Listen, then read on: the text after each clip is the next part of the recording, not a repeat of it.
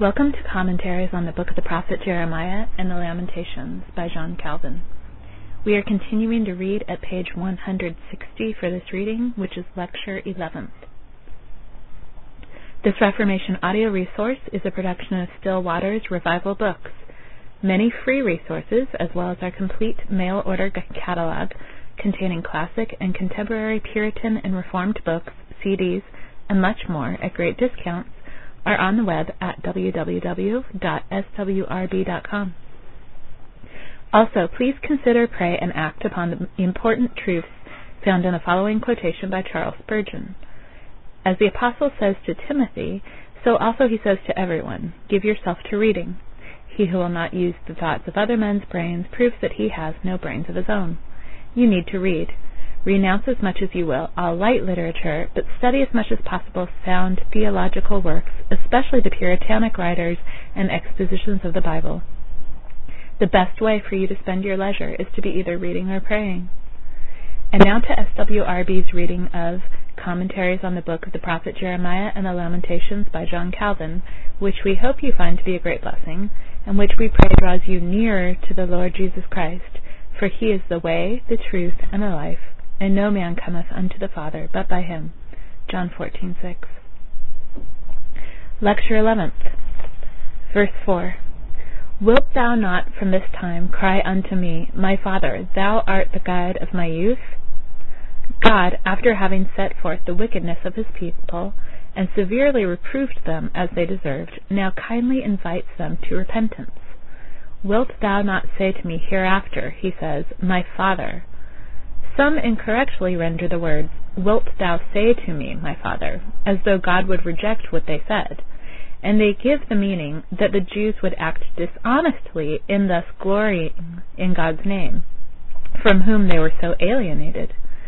But very different is the meaning of the prophet, for God mitigates the severity of the reproof which he which we have observed, and shows that he would be ready to be reconciled to them if they repented. Nay, he waits not for their repentance, but of his own accord meets and allures those those perfidious apostates. What, says God, shall there be no more any union between us? For God expresses here the feeling of one grieving and lamenting when he saw the people perishing, and he seems anxious, if possible, to restore them.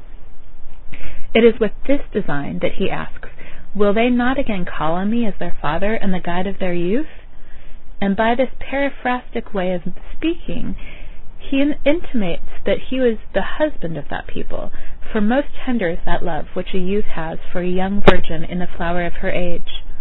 God then makes use now of this comparison, and says that he still remembered the love which he had manif- manifested towards his people.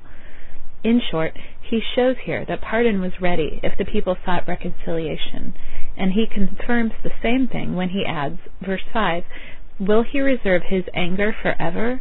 Will he keep it to the end? Behold, thou hast spoken and done evil things as thou couldest.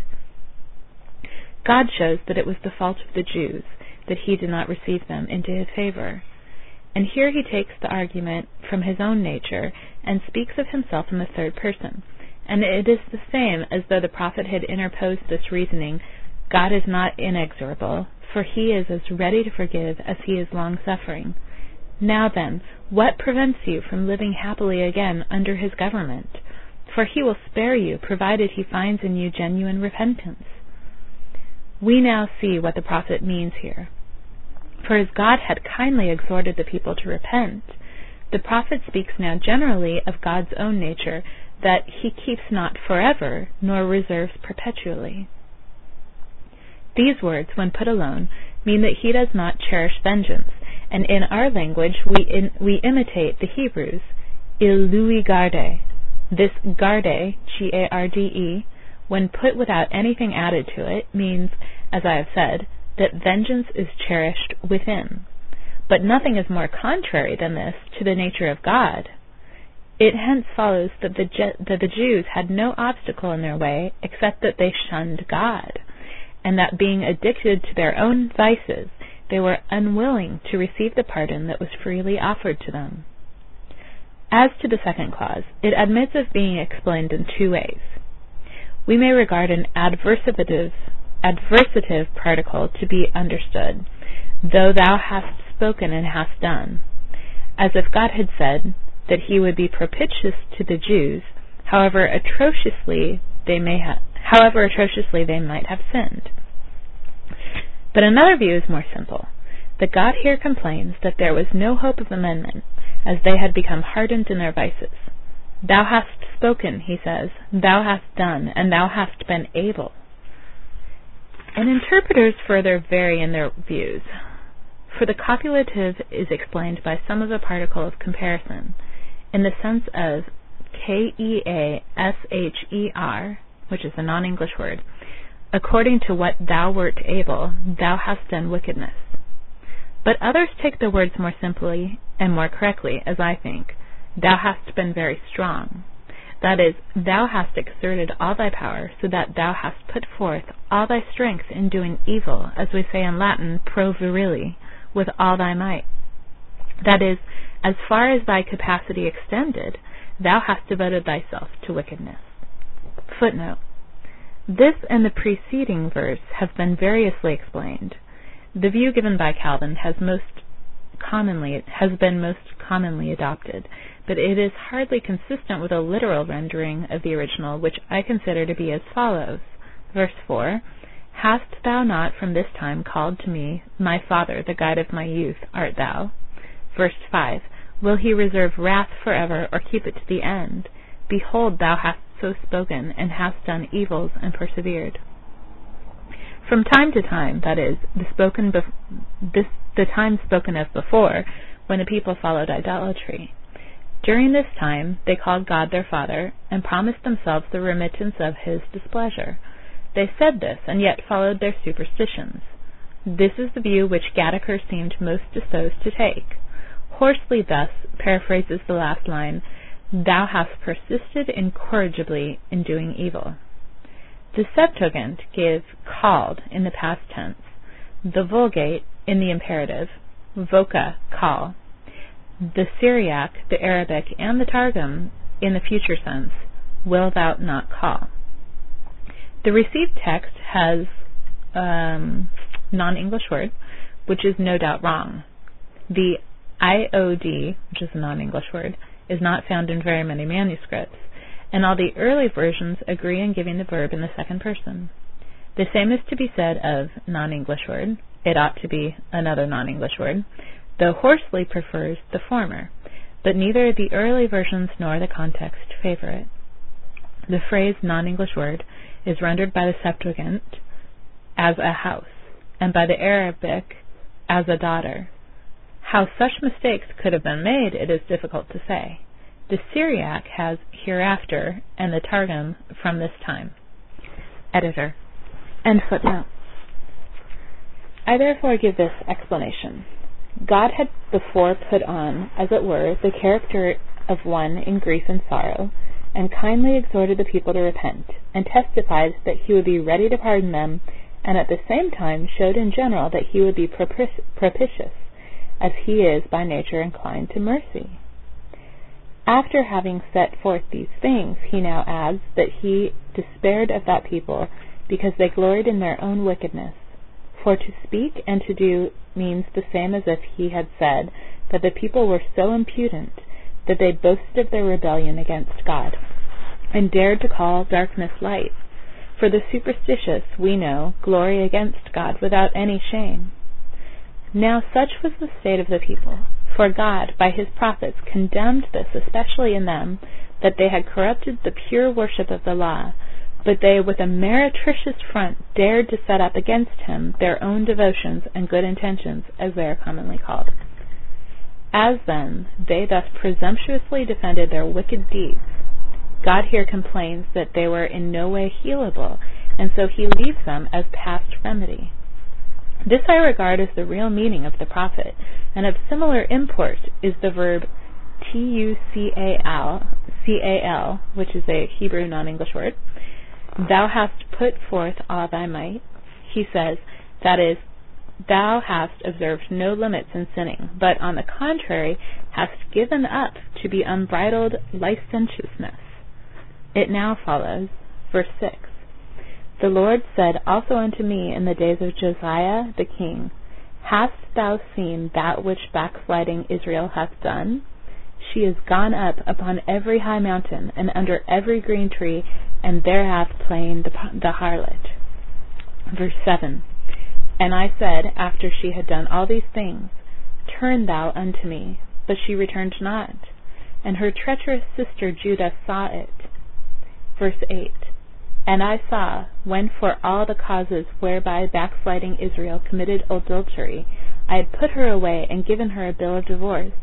Yet her treacherous sister Judah feared not, but went and played the harlot also. Here the prophet enters on a new discourse. He relates what God had committed to him, and mentions the time even in the reign of Josiah. It is indeed well known that the land was then cleansed from superstitions, for that pious king labored to restore the true worship of God, and to remove all the filth and defilements by which the temple and the whole of religion had been corrupted. He strenuously exerted himself, and now no doubt there was no, there was an improved appearance of religion through the land. But we shall see that a great portion of the people were under the influence of hypocrisy and deceit, as it is usually the case when rulers seek to support the pure worship of God and to free it from all corruptions. For there are many hypocrites who for a time dissemble, while the same antipathy to God still remains. Such was then the condition of the people. And this ought to be carefully observed, for Jeremiah might have appeared to have dealt somewhat too sharply and rigorously with his own nation, as reform was in the mouth of all, according to what we find to be the case with many now, who have who having left the superstitions of the papacy, seemed at first to embrace the doctrines of the gospel, but all now wish to be satisfied with any kind of reformation. At the same time, they shake off the yoke of Christ and can bear submission to no discipline. In short, their object is to subvert all order, and yet they boldly claim to be the advocates of reformation whenever their impiety is reproved. This was no doubt the contest which Jeremiah had to had to carry on the same with that by which the Lord tries his servants at this day. He therefore says that he received this commission in the days of Josiah, that is, when that king was laboring to establish the pure worship of God, and no one dared to oppose. For we find that God was then worshipped by the whole people, without any external corruptions. But what is contained in this uh, commission? Hast thou seen, he says, what apostate Israel hath done? God here compares the ten tribes with the tribe of Judah, with whom was united, as it is well known, the half tribe of half tribe of Benjamin. He then compares Israel with the tribe of Judah. Judah. Do you not see what rebellious Israel hath done? That he introduces the kingdom of Israel as well as the kingdom of Judah under the character of women. For God, as it has already appeared, represents himself as the husband of his people he then says that he had two wives, even Israel and Judah. God had indeed espoused to himself the whole seed of Abram by one contract. But Jeremiah speaks here in a popular manner. Though the Israelites had departed from God, yet he had not wholly rejected them. The kingdom of Israel had then become adulterous, but God for a time bore with that sin, so that the covenant in part remained. For this reason he acknowledges as his wives both Israel and Judah. Hence he says, Hast thou not seen what estranged Israel hath done? The word is a Hebrew word, M-E-S-H-I-B-E, is derived from another Hebrew word, S-H-U-B, which signifies both to return and to repart. And Jerome everywhere renders it adversatrix, one who turns aside or is estranged. Footnote. It is correctly rendered as a noun, for had it been an adjective or a participle, it would have followed the word Israel. Literally, it is the apostasis. The apostatus. Hast thou seen what she did, the apostatus Israel? Or it may be rendered the backslider Israel, though the word is deficient, having no feminine termination termination. I apologize. Editor. End footnote. But some render it rebellious, We might say more correctly in French, debauchee. She went, he says, on every high hill and under every shady tree, and there played the harlot. In short, God complains that the ten tribes had violated the sacred bond of marriage when they prostituted themselves to idols, even on all high hills and under all shady trees, for as I have already said, they chose those places as though there was some holiness both on mountains and under shades of trees. He afterwards adds, Yet I said. God here states that he had long suspended his judgment before he punished the people of Israel. He then extols here his patience, that he had not immediately visited the Israelites as they deserved, but bore with them, and for a long time waited to see whether they could be reclaimed. I said then, after she had done all these things, return to me. If we read in the if we read in the third person, the sense will be the same. I hoped indeed that they would return to the right way, though they had thus fallen away. Yea, they, though they had denied me by an impious defection, and I had become alienated from the faith and from piety. But I am more inclined to another view, that God here records the fact that he had recalled to himself the ten tribes by his servants the prophets, though they had been, though they had by their many crimes provoked his wrath. Here then God shows how perverse the Israelites had been, for he had tried to restore them, if possible, to himself, but had spent all his labor in vain. I thus explain, I said, of the prophet instruction. Though, though then the Israelites had plunged themselves into impieties, I yet ceased not to try whether they could be restored to me. He intimates, in short, that he had been unlike those husbands who will be not reconciled to their wives, burning with jealousy, because they see that they had been exposed to so much disgrace. God then shows that though the Israelites had departed from him, he yet sent his prophets, and of his own free will sought reconciliation with them, but that they had refused to return. Footnote. The difficulty at the beginning of the eighth verse may be removed either by adopting non-English word, as in two manuscripts, and taking the verb to be in hiphil, or non-English word, as in one manuscript, as a repetition of the former verb according to the Syriac. It is left out in the Vulgate, but it is most suitable in the context to take the verb to be in hiphil. Then the passage would read thus. Verse 6. Hast thou not seen what she did, the apostate Israel? Go did she on every high hill and under every green tree and play there the harlot. And I said, after she had done all these things, To me return. But she returned not. And see this did the hypocrite her sister Judah. And I caused her to see that on all these accounts, as adultery the apostate Israel would commit, I dismissed her, and gave her the bill of her divorcement.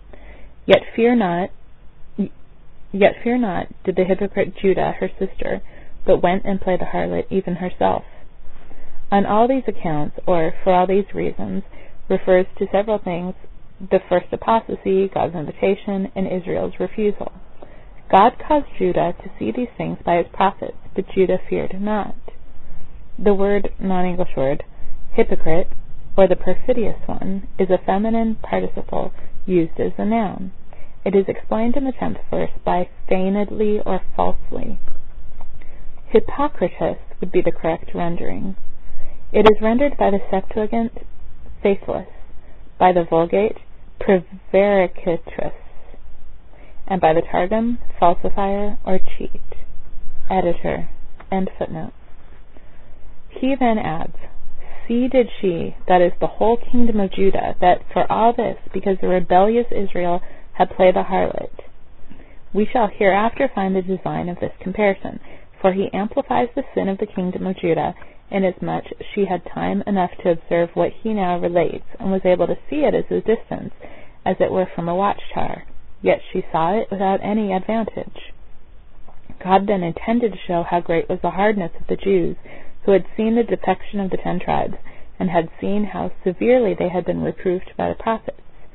He then says, And I saw. As he had said that the kingdom of Judah had seen what happened to Israel, so he now says that he had seen both, See then did I. Now what does he declare that he had seen? even that Judah had played a harlot, for he now speaks of Judah as of a, as of a woman. Then God says that it was not a thing hid from him that Judah had surpassed the crimes of her sister, not through ignorance or deception, but through deliberate wickedness. See, he says, did I, that notwithstanding all these things she played the harlot. He thus explains more fully what he had briefly touched upon before. He had said that Judah had seen, but this on account of, it, of its brevity might have appeared ambiguous. He therefore explains it more at large. See did Judah that I gave a bill of divorcement to her sister, because she had played the harlot, and yet she feared not. That is, she thought not of repenting when she had such a striking example of vengeance set before her eyes. But it may be here asked, how could it be said that a bill of divorce had been given to the Israelites when he denies by the prophet Isaiah that he had given it? Isaiah 1:1. But the prophet here takes another view of the subject, for he does not speak here of the bills of divorce such as were usually given when a husband repudiated a wife who had been chaste and faithful, but he speaks of that lawful divorce when a woman convicted of adultery is liable to a capital punishment.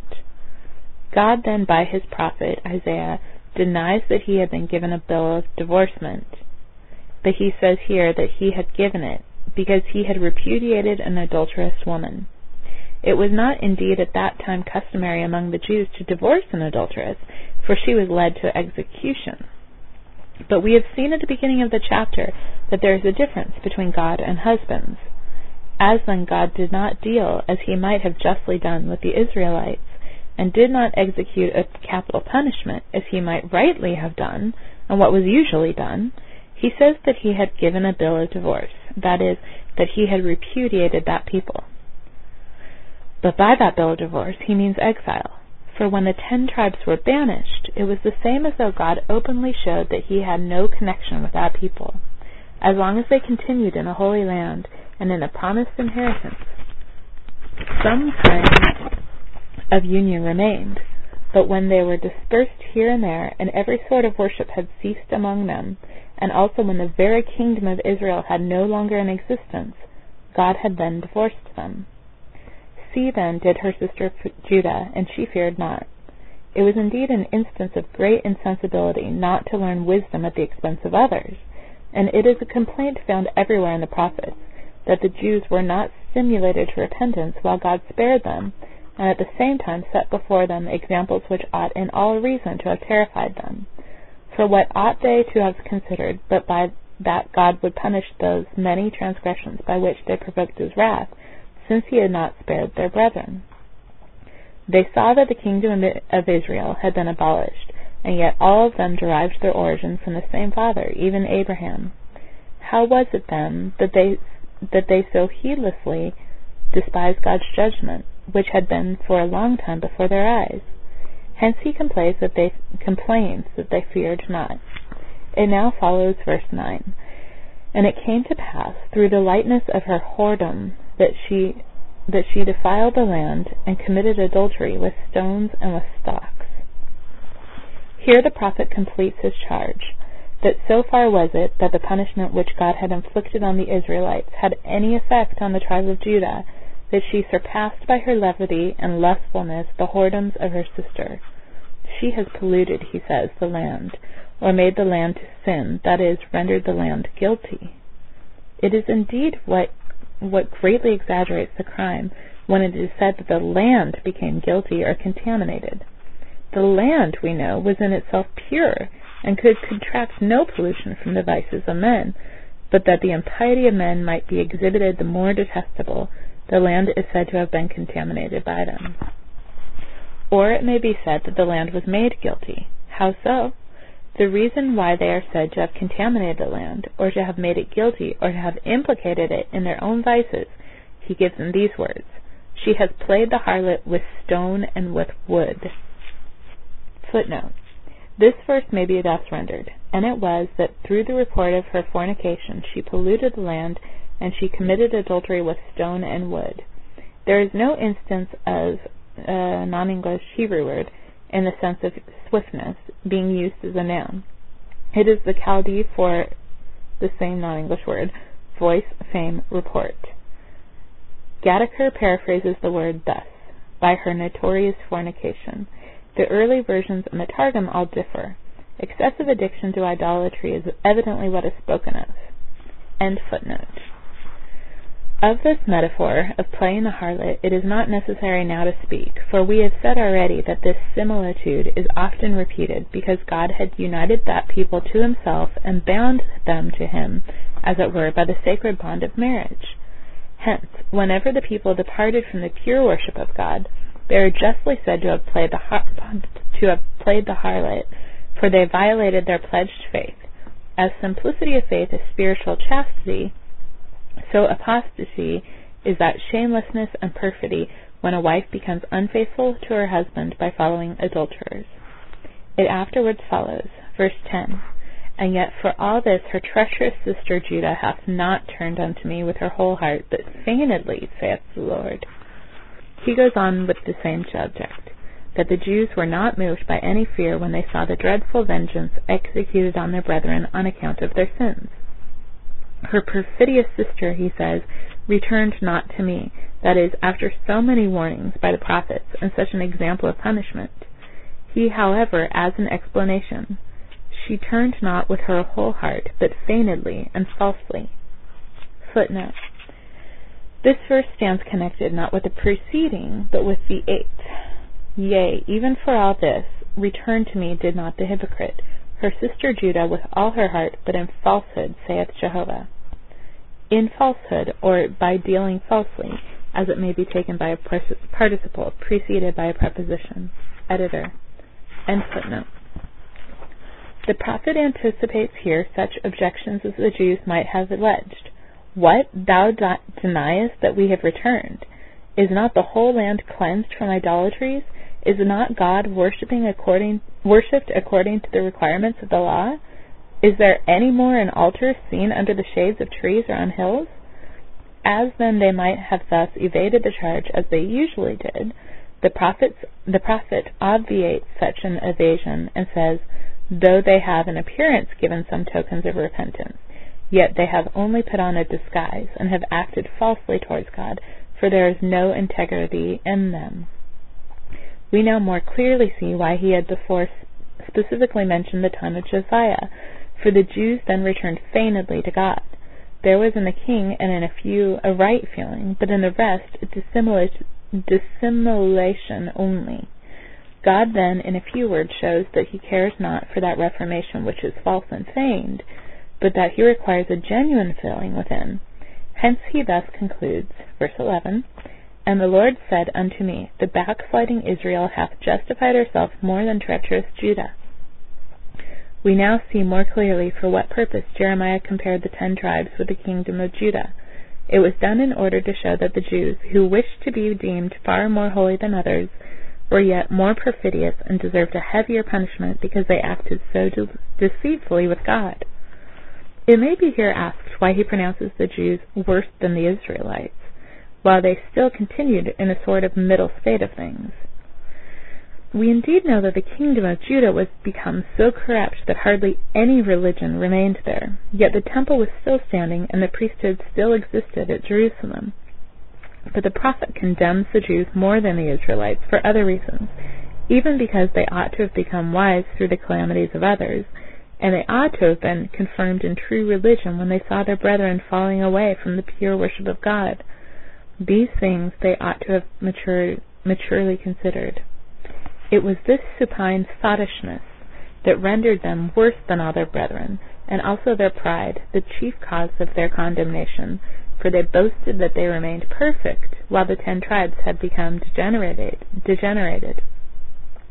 These were the reasons why he says that Israel, through a perfidious woman, was yet more righteous than her sister, though a perfidious woman, was yet more righteous than her sister Judah. The language indeed is not to be strictly taken when it is said that she justified her soul. For God does not here excuse the Israelites, nor does he free or absolve them from guilt, for he had severely punished them. But this way of speaking is commonly used by the prophets. Sodom was righteous in comparison with Jerusalem, and Tyre and Sidon were just when compared with the Jews. Justified, then, has her has she her soul? Even the treacherous or the apostate Israel in comparison with the perfidious Judah. That is, for the reasons which I have stated. Footnote. This is the literal expression, but the word is often taken for oneself and ought often to be so rendered. See Numbers 35, Job 18:4, Psalm 7:2. God is said to swear by his soul, that is, by himself. Amos 6:8. Then said Jehovah to me, Justified herself hath apostate Israel more than the hypocrite Judah. Manifest and open apostasy is more honest than the double dealing of hypocrites who combine God's worship with idolatry, nor is it so hateful to God. Editor. End footnote. The obstinacy of the Jews was greater and less excusable. The external worship of God which they had retained ought to have been a bridle to check them, and they had also seen how severe a judge God had been towards the ten tribes. But the judgments of God they despised, and derived no benefit from them. Prayer. Grant, Almighty God, that since Thou hast deigned to adopt us as Thy people, and to unite us to Thyself in Thine only begotten Son, O grant that we may continue pure and chaste in our obedience to Thy gospel, and never turn aside to those corruptions which disunite that sacred bond of union, which has been confirmed between us by the blood of Thy Son, but that we may so persevere in serving Thee, that our whole life and all our actions may be evidences of that holy calling by which is laid up for us the hope of eternal salvation until we shall at length come into the possession of that kingdom which has been obtained for us by so great a price, and there enjoy the fruit of our faith, sincerity, and perseverance through Christ our Lord. Amen.